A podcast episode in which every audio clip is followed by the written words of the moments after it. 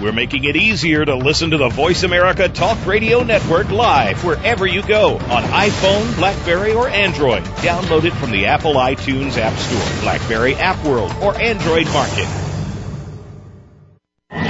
The following program is being brought to you on the Voice America Sports Channel. For more information about our network and to check our additional show hosts and topics of interest, please visit VoiceAmericaSports.com. The Voice America Talk Radio Network is the worldwide leader in live Internet talk radio.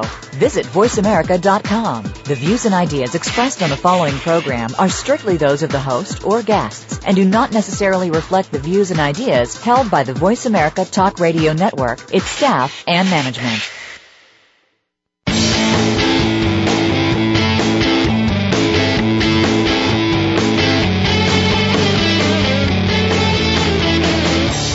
There's a strong link between sports and medicine. If you're not at the top of your medical game, you can't play well, or you just can't play. Welcome to Bruce the Sports Doc with medical expert Dr. Bruce Grossinger. This program looks at advances and breakthroughs in medicine and how it relates to sports. Plus, you'll receive preventative tips and analysis of sports injuries this week. Now, here's Bruce the Sports Doc. Welcome to the newest edition of Bruce the Sports Doc. I'm your host, Dr. Bruce Grossinger, and we're here for a very exciting show. Uh, later on in our show, we're going to talk about low back injuries.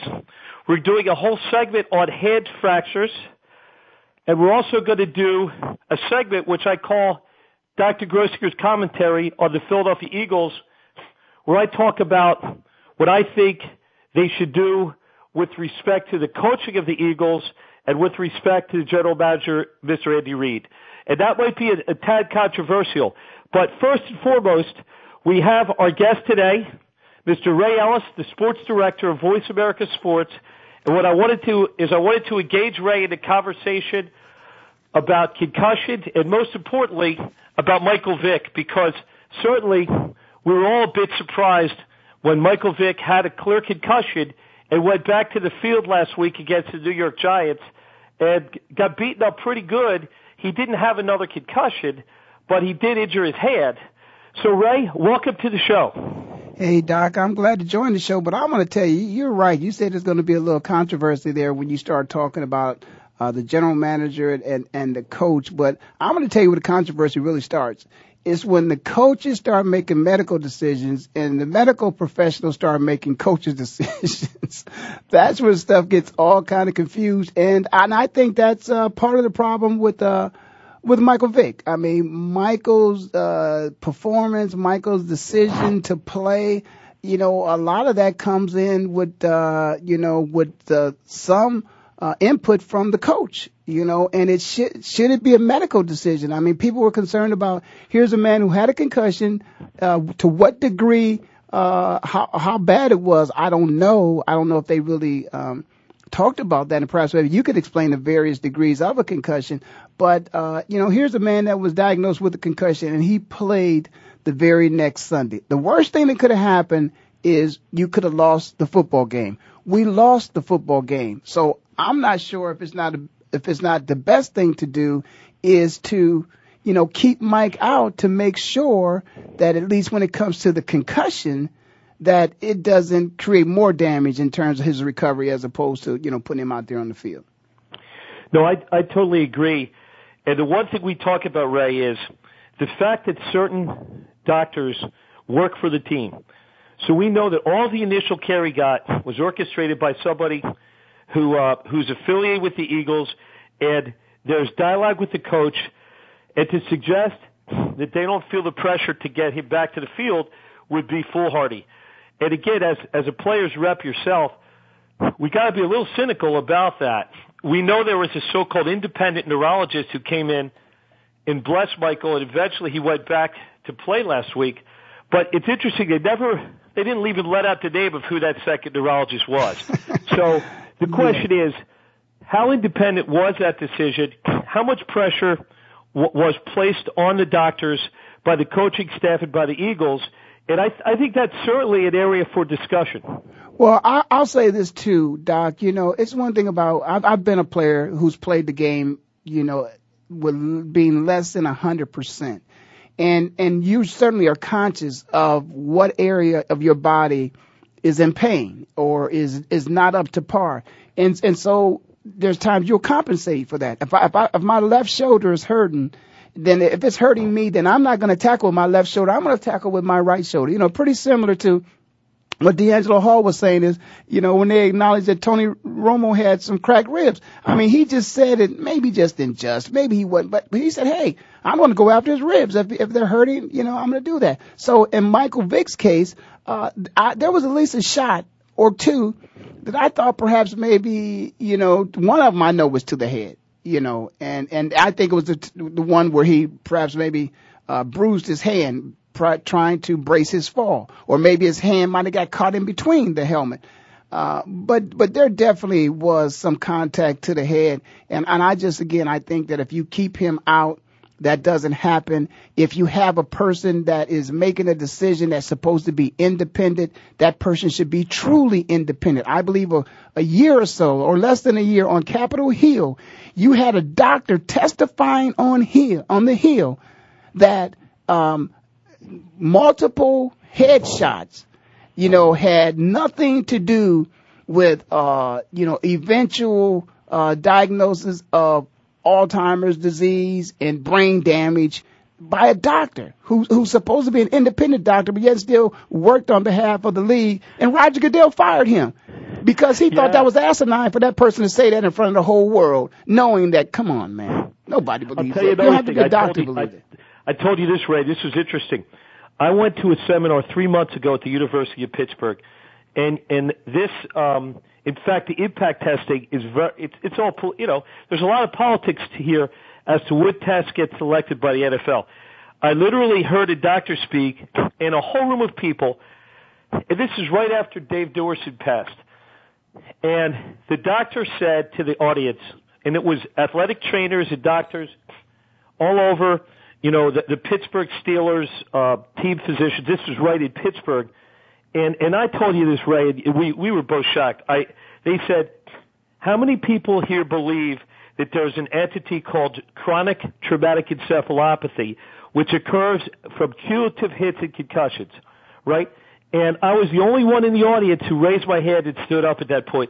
And I looked around, and I saw the cynicism around the room. So it's it's the same type of attitude of being an ostrich, burying your head in the sand, using old data, old medicine, and again, as you allude to with Michael, we know about second impact syndrome. That is, the longer you wait after a concussion, the safer it is for the athlete to return to play. That makes common sense. It's also medically a fact. So if Michael would have had a second concussion, when somebody has a concussion, that causes their blood vessels to become a lot more fragile. He would much be more likely to have a, a cerebral hemorrhage. And this has to do with the calcium, the potassium, the magnesium, everything in the brain. All the cells in the brain are much more fragile. And that's why when, when we manage our cases here, when somebody has an abnormal impact test, the, you know, after he had his concussion, his first test was not back to baseline. So it wasn't as if he immediately went back to his baseline. It was only the second test that occurred on Tuesday, right before the Wednesday walkthrough, where he actually allegedly came back near his baseline. So there, there's there's some suspicious data here, and and I agree. I look at Michael Vick as the linchpin for the Eagles. Also, again, I'm I'm a doctor, not a coach, but again, the fun thing about being a fan is just what it is, a fanatic. I certainly we can certainly step in the ring and certainly we all have opinions about you know when they should fire a coach or a manager, and certainly it's not as if anybody's going to imp, you know implement my you know what I say in my last segment here. But the same holds true with with the medical staff. How uh, it's just unclear how they came to that decision. I think you and I were both surprised about it. Yeah, I, you know, and I was I was surprised because again, you know, this is just the first quarter of the football season. The first quarter of a football season is pretty much like the first quarter of a football game. Very few times in the National Football League do you win or lose a football game in the first quarter? You still got three more games, I mean, three more quarters uh, you know, to be concerned with uh, in a game. And, and in this particular case, when you look at the season, there's three more quarters of the season uh, to be played. As a matter of fact, this week will be the end of the first quarter of the season. So with that being said, I, you know, I just would have, you know, veered on the side of caution because you again you weigh the risk of what okay what can happen give us the best case scenario give us the worst case scenario and give us just what might happen in the middle there and and and and, and I think that if they look back upon it they might say, okay, you know what?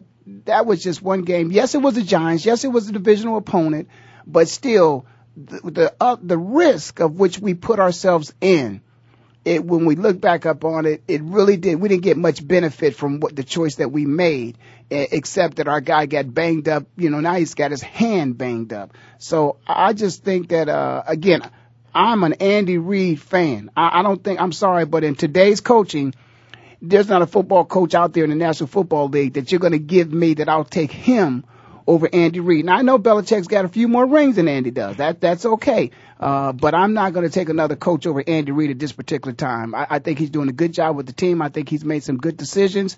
Uh, even uh, earlier, I think I don't know if you heard us say, but even those two times he decided to go for it on fourth down, I think Andy thought that his team would get that damn first down. And so that wasn't a coaching decision. That was execution on the players. They didn't execute those plays. Right. Well, I would say this. There's, there's no coach that prepares the team better for the game. My quarrel with, with Andy Reid is that it, he is still the same coach. And according to Tom Coughlin, he said he saw, he looked at seven hours worth of tape. So according to them, they know his tendencies. They, you know, and it's nothing, you know, it's true with any coach. And that's why when, you know, you, you know, as an Eagles fan, we can't get over the top. So allegedly, when Coughlin saw certain formations, he knew exactly what they were doing. And, and that, you know, and it's true with anybody. So I think a lot of times, I, you know, it's, there's time for a change. Whether you're running a business, whether you're running a restaurant, there's times to change the chef. I personally think Andy Reid certainly is very knowledgeable for the most part, is a good general manager. As far as game time decisions and play calling, like like many of the um, like many fans, I think he tends to you know, overpass. And in, in this week, certainly, um, LeSean McCoy was was having a great first half, and, and I didn't see a reason why not to continue him a bit into the second half. Even at the goal line, LeSean, he, he he's a wizard down there. The way he was picking his holes and the decision to run Owen Schmitt just straight ahead, you know, again the, linemen should have blocked. They should have been able to block for a two-yard gain. And if they did their job, we wouldn't be having this discussion. But certainly, that's one of the fun parts about being a fan is to second guess the coaches. I certainly believe Andy Reid is much better than an average coach. But the question is, does there come a time when a change is necessary? Uh, for, for the sake of a change and for some new blood or for some new ideas, that's certainly something we could debate. Wow, you know, if, if I didn't know you better, Doc, I, I would say that you'd be calling for Andy's job right about now. That's what it sounds like a little bit. Well, I won't say it would be the first time, but in any, and I, and I've met Andy and he's, he's actually a good guy, but I, I must say I was very disheartened. I was at the game and, and I was very bewildered, disheartened by the coaching as well as the execution. And, and I'm hoping the, the one characteristic of Andy Reid is he bounces back. So I'm hoping I will give him his props. I'm hoping they can come back and even things up. You know, you know this week against San Fran, and, and and then I'll certainly, you know, I'm a big Eagles fan. I'll always watch them, whoever's coaching. But in any event, it looks like the time just flew by in our first segment here. So I want to thank Ray Ellis for joining me for the first segment of Bruce the Sports Doc. I hope the listeners, I'm sure everybody has opinions about um, you know, about the National Football League and about the Eagles and their own teams. But I just want to thank everybody for listening. As a lead-in, we've got we've got a whole session on low back, a whole thing on hand fractures, and a bit of a commentary on the state of affairs of the 2011 Eagles. So, Ray, I want to thank you for joining me. Have a beautiful week, and I look forward to talking to you next week. It's my pleasure, Doc. Thanks a lot. Thank you so much.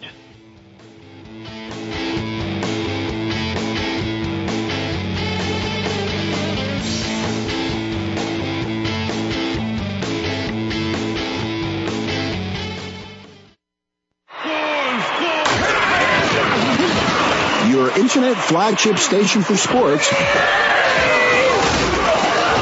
Voice America Sports.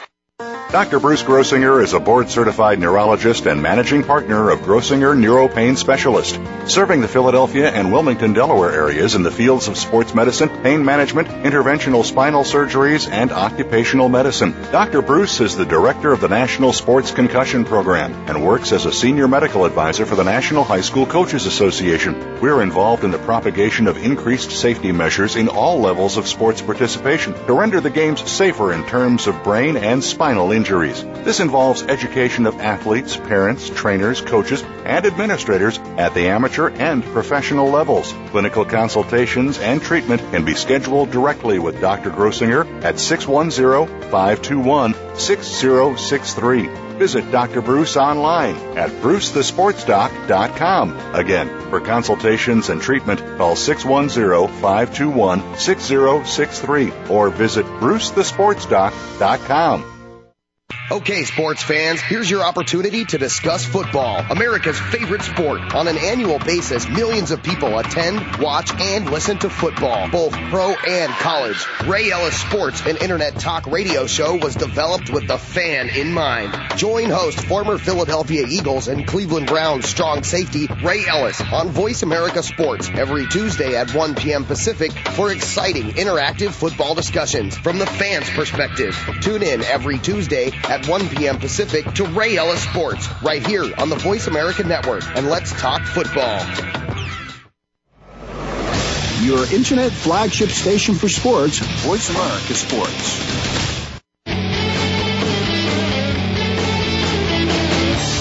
You are listening to Bruce the Sports Doc with Dr. Bruce Grossinger. If you have a question or comment about today's program, please call in at 1 888 346 9144. That's 1 888 346 9144. Or send an email to bruce at brucethesportsdoc.com. Now, back to the show. Welcome to the next segment of Bruce the Sports Doc. We're dealing with a very important area now, which will be injuries to the low back.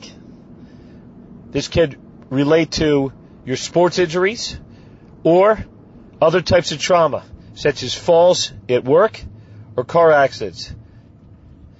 This is an area of extreme expertise for Grossinger Neuropain Specialist.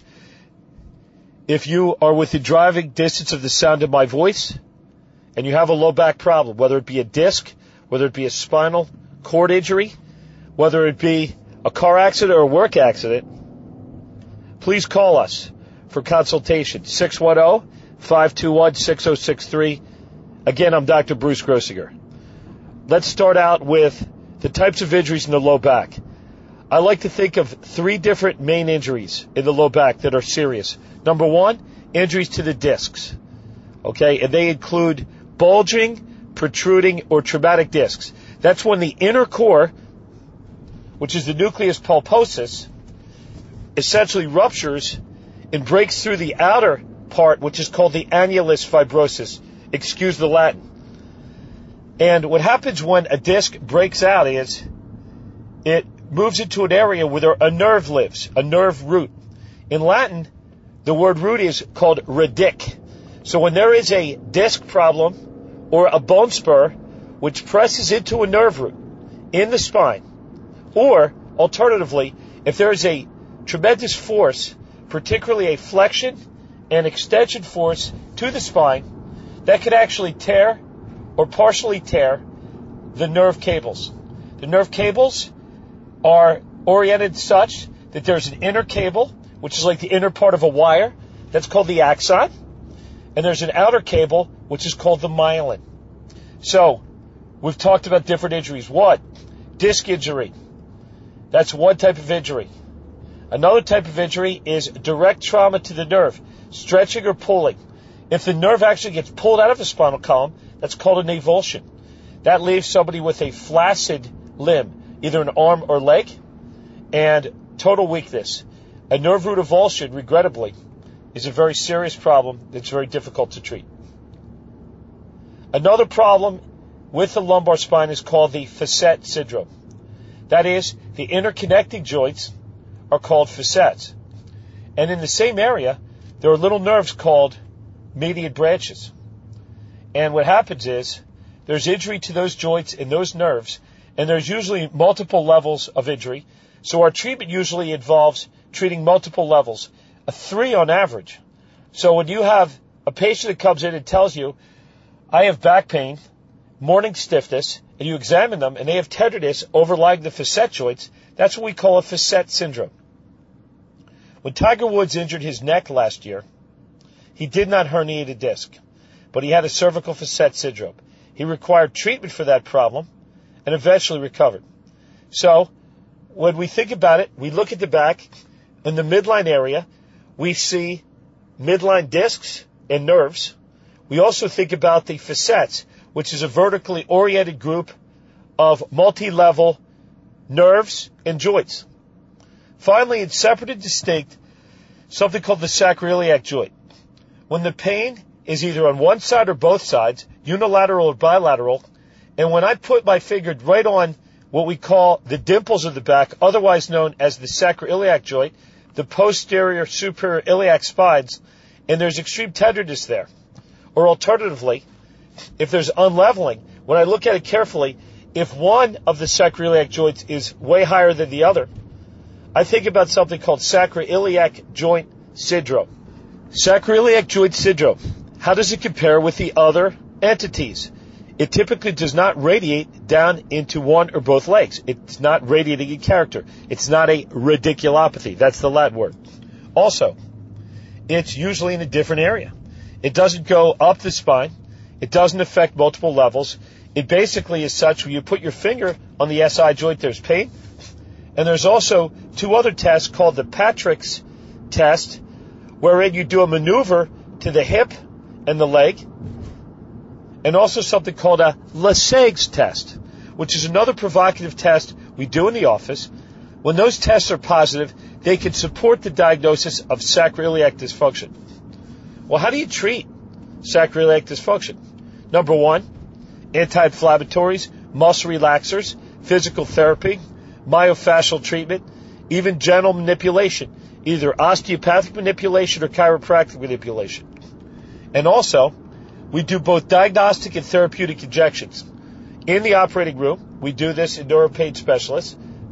We take a needle, we place it down an x-ray beam directly at the SI joint, and we inject a powerful anti-inflammatory and local anesthetic agent. When that relieves the pain, that's a positive diagnostic test, and there's also a therapeutic component. We usually do up to three injections in the sacroiliac area. Okay, let's go back to diagnosis number one. Disc injuries, lumbar root injuries. How do we treat that? So how do we treat herniated discs? Number one, at the core is a good clinical exam. There are rare cases that represent true surgical emergencies. When somebody has an acute injury to their disc, they herniate it, and they develop an inability to pass urine, or they develop constipation. That is a true emergency.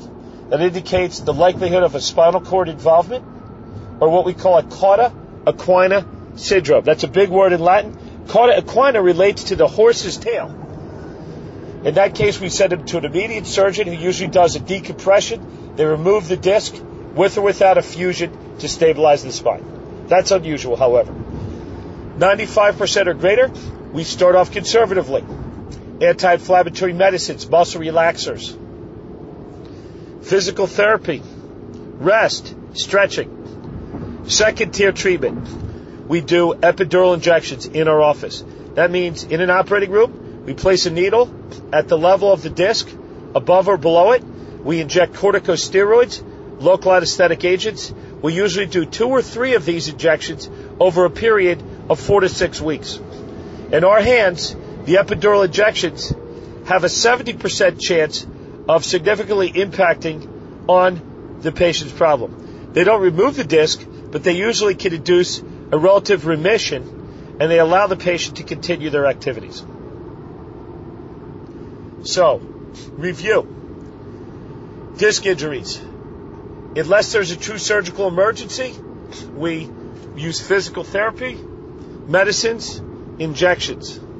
We also believe gentle mobilization which can be done by a physical therapist or can be done safely by a chiropractic physician, are very important tools in the treatment of lumbar disc injuries. We talked about sacroiliac dysfunction, pain in the butt, literally, and these problems are treated by medicine, mobilization, and injections directly to the sacroiliac joint. The way we do our injections, we use a special x-ray machine called a fluoroscope. So we have actual pictures of the needle. We can see where the medicine is going and we can follow that up and we can share that with the patient. I believe at the core of the treatment of low back injuries is good communication, interaction between the doctor and the patient. And again, we can see low back injuries at a host of scenarios. We can see them from car accidents, work injuries, and particularly in the sporting environment. Oftentimes, it's a twist, it's an acceleration, it's a deceleration, it's a slip and fall. We see it a lot in the wintertime. Black ice, head over heels. I landed on my back. And when they come to us, we have to decide whether it's a serious neurological injury. Another class of back injuries are the non-serious variety, what we call the simple strain and sprain. Soft tissue injuries. These injuries get better, typically in four to six weeks. They require no formal um, injections or surgical treatment. They often don't require even CAT scans or MRIs.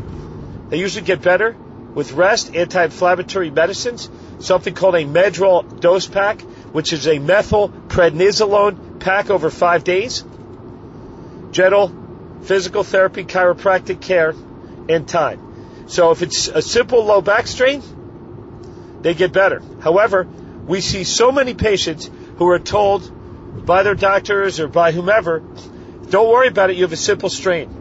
They go ahead and they get evaluated. They get a careful exam by a neurologist.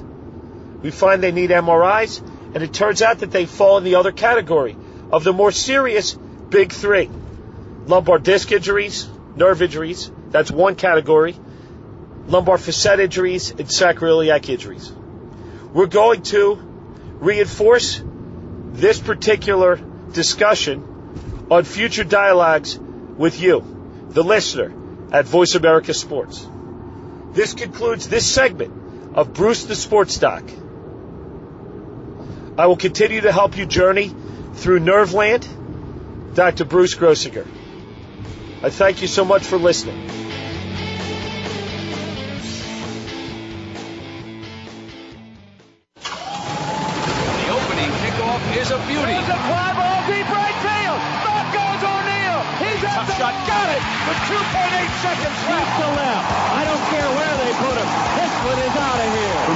To the pros, we, we cover everything.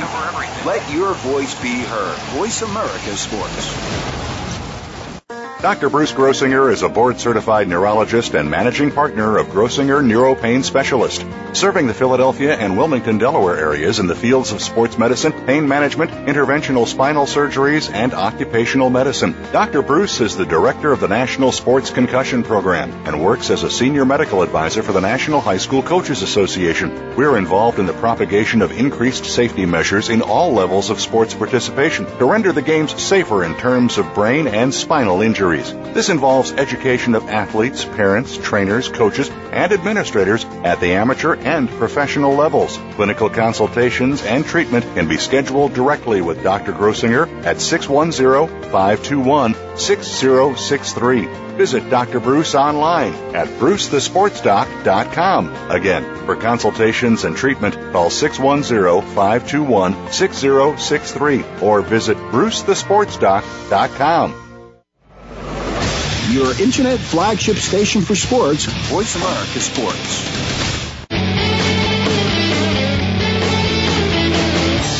You are listening to Bruce the Sports Doc with Dr. Bruce Grossinger. If you have a question or comment about today's program, please call in at 1 888 346 9144. That's 1 888 346 9144. Or send an email to bruce at brucethesportsdoc.com. Now, back to the show.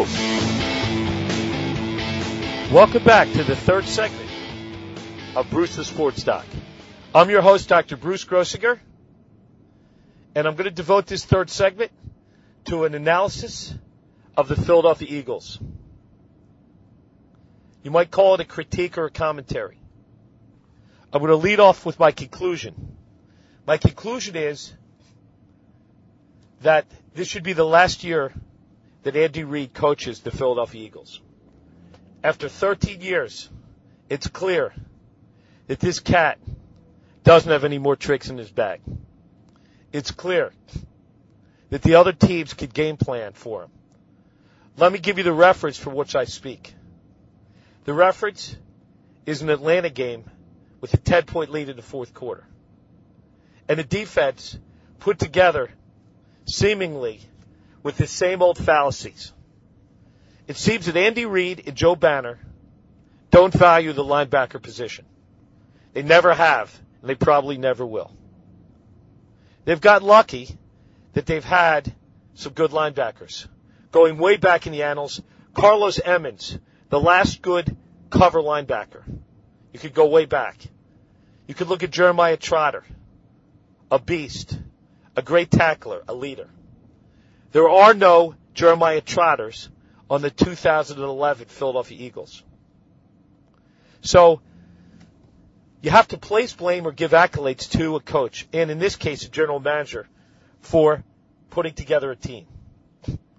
We give Joe Banner and we give Reid credit for assembling a team of great free agents.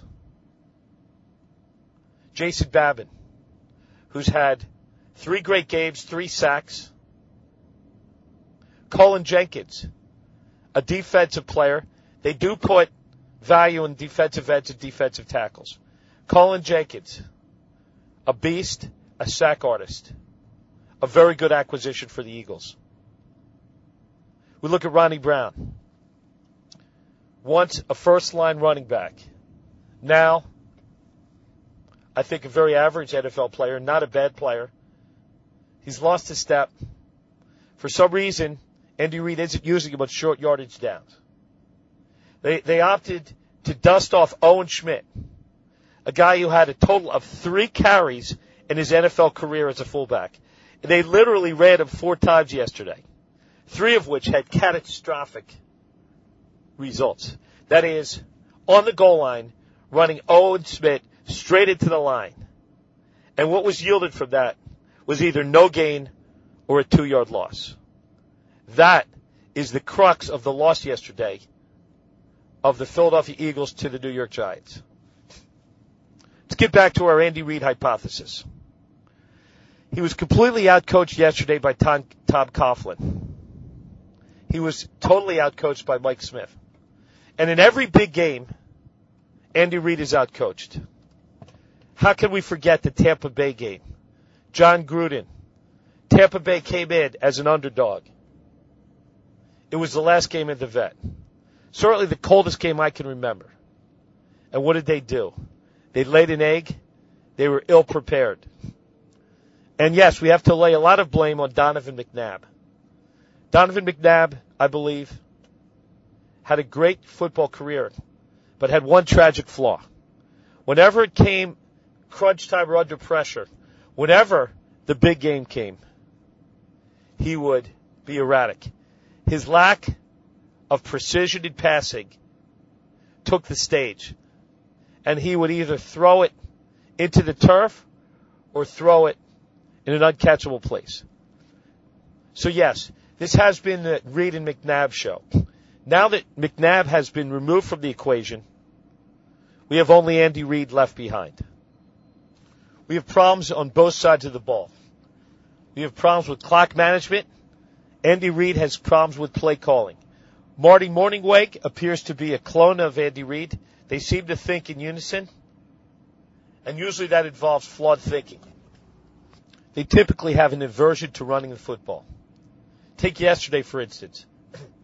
Shady McCoy ran the ball effectively in the first half. He was their biggest weapon. Inexplicably, without injury, they decided to move away from the running game. That is to move away from LeSean Shady McCoy and to go with the great Owen Schmitt. That showed catastrophic results. Also, after Mike Vick broke his hand, they opted to do what? Run him straight into the line two times. Not surprisingly, his non-throwing head swelled up to the point where he couldn't even take a snap. And at that point, they put in Mike Kafka. They ran a play for him where he would throw the ball deep into double coverage, and what was the result? An interception, an immediate interception, an immediate buzz kill, an immediate, an immediate drive kill, and the game, for all intents and purposes, was over. Tom Coughlin, in his post-game press conference, noted that they literally had hours of film on Andy Reid. And Andy Reid is a, is a, is a coach that shows certain tendencies. When Todd Cough, when Tom Coughlin showed certain formations, when he saw it, he knew exactly what they were doing. And that defense was well prepared for the Giants. And what did they do? They stuffed the run. They sacked Michael Vick. They held our biggest weapon, DeSean Lightning Jackson, to two catches and rendered him insignificant.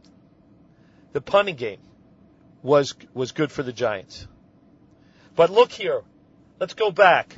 Why do I say that Andy Reid might, must go as a coach? Firstly, another catastrophe. Drafting Watkins out of Canada. Offensive lineman, I'm sure he's a very good fireman. Literally can't get on the field. He's only played organized football for four years. And there's also some talk in the media that this man cannot grasp the offense. He's very anxious about coming in, and perhaps with due with due cause that he knows he could get Michael Vick killed. So when you blow a first round draft pick on a 27 year old fireman from Canada who doesn't get on the field, that constitutes a major error as far as being a general manager is concerned. Drafting Casey Matthews, a very undersized linebacker, in the fourth round, and then anointing him your starting middle linebacker. Is it fair to Casey Matthews? It certainly has had disastrous consequences as every team has run the ball down the Eagles' throats and has also used a screen pass, which is a form of run, in order to chew up huge chunks of yardage. Ahmad Bradshaw destroyed the Eagles yesterday. No middle linebacking. Why? Andy Reid doesn't value the spot. Joe Banner, the capologist, doesn't believe that they should put value in the linebacker spot. And you get what you pay for out there, folks. Nnamdi Asomugha, who I believe to be a great player, hasn't seemed to grasp the Juan Castillo defense, the Eagles defense. And that brings us back to one of the fundamental problems I have with Andy Reid. For the first time in the history of the NFL, a very good offensive line coach, Juan Castillo, has been moved to the other side of the ball. That is the defense. And not in a coordinator capacity, not in an assistant capacity, but actually as the actual defensive coordinator. Responsible for calling the plays on the field. Responsible for hiring and managing, managing the other coordinators, putting together the game plan. And what you can see now is that this wide nine defense that they're running just is showing to be like a submarine with screen doors. It looks real wide, and there's plenty of holes, and the offense of the other team can pick its spots. And with poor safety play, poor linebacker play, trading Brian Dawkins to the Denver Broncos, the heart and soul of your team, a free safety you could cover and hit. Another devastating bad move by Andy Reid. Kurt Coleman, a very intelligent, well-spoken guy who so far hasn't shown the ability to tackle or hit. A complete breakdown between the linebackers and secondary. The other teams are running all over the Eagles.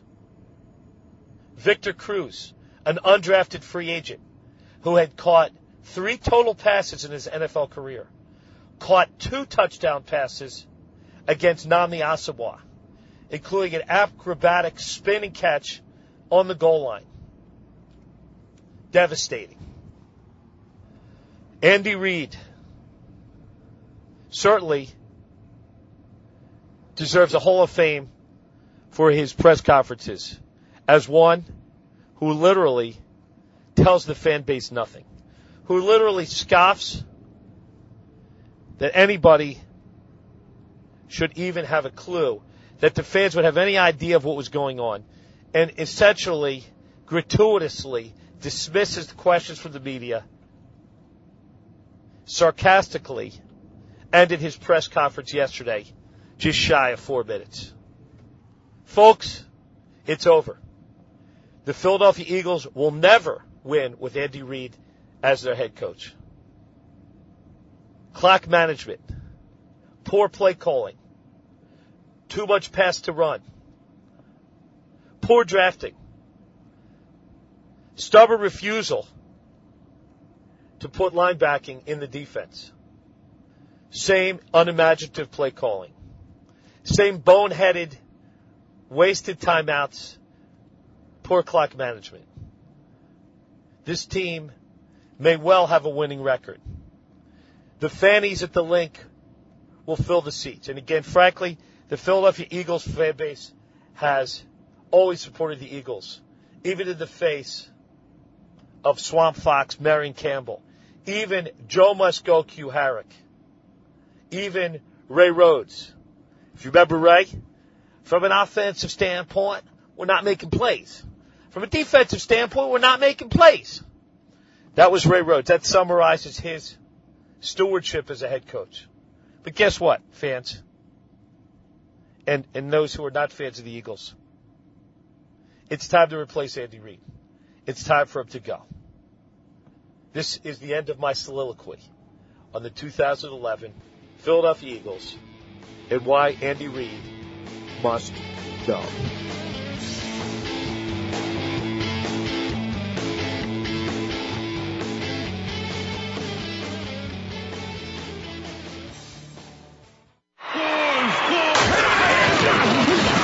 Your internet flagship station for sports. Sports.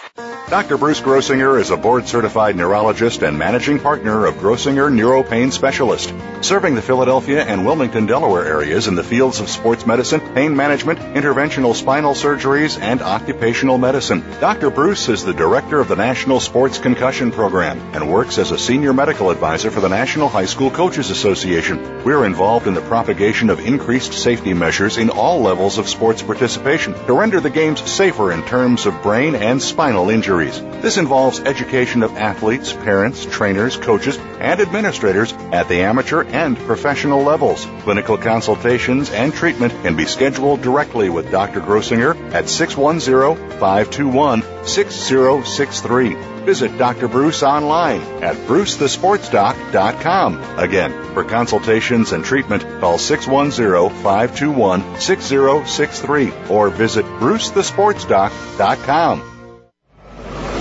Your internet flagship station for sports, Voice America Sports.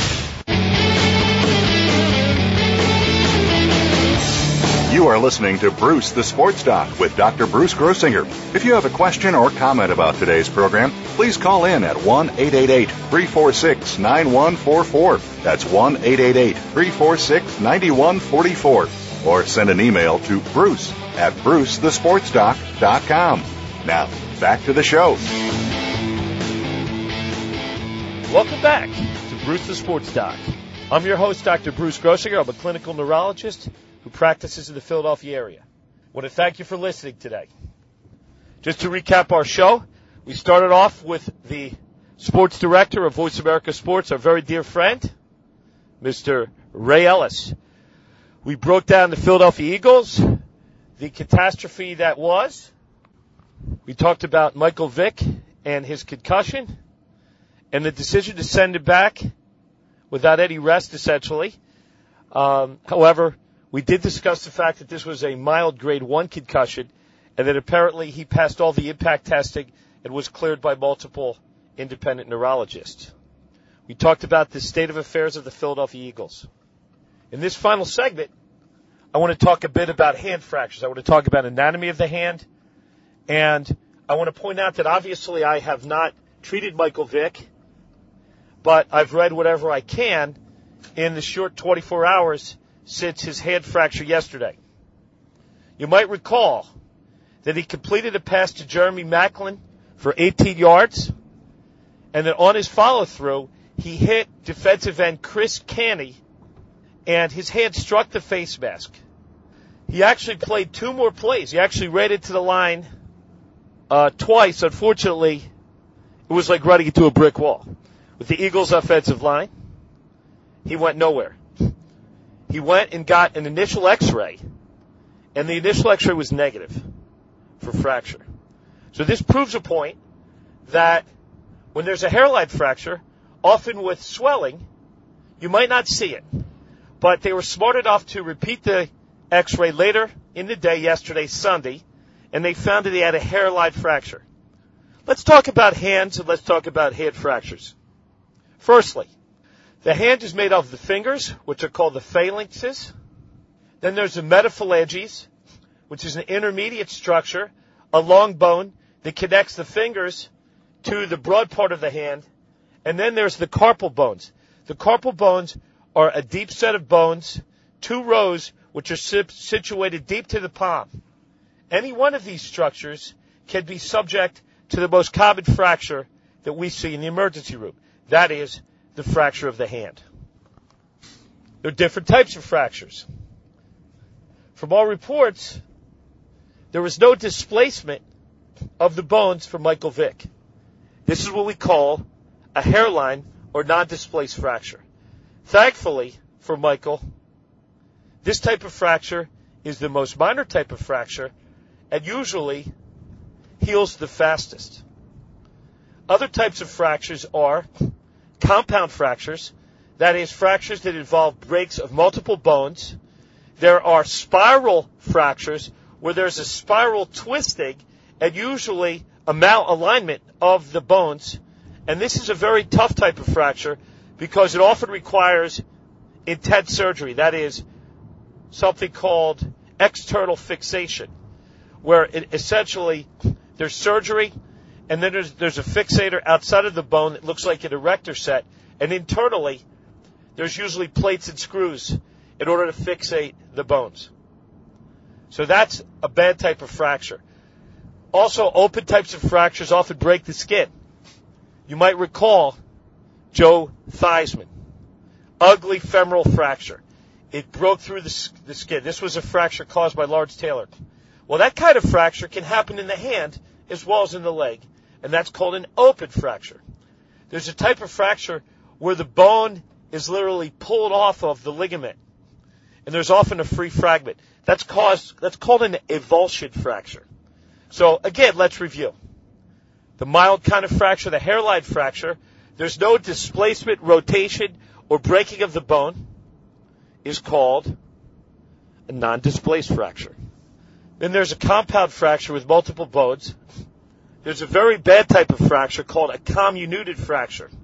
And this kind of fracture occurs with multiple fragments.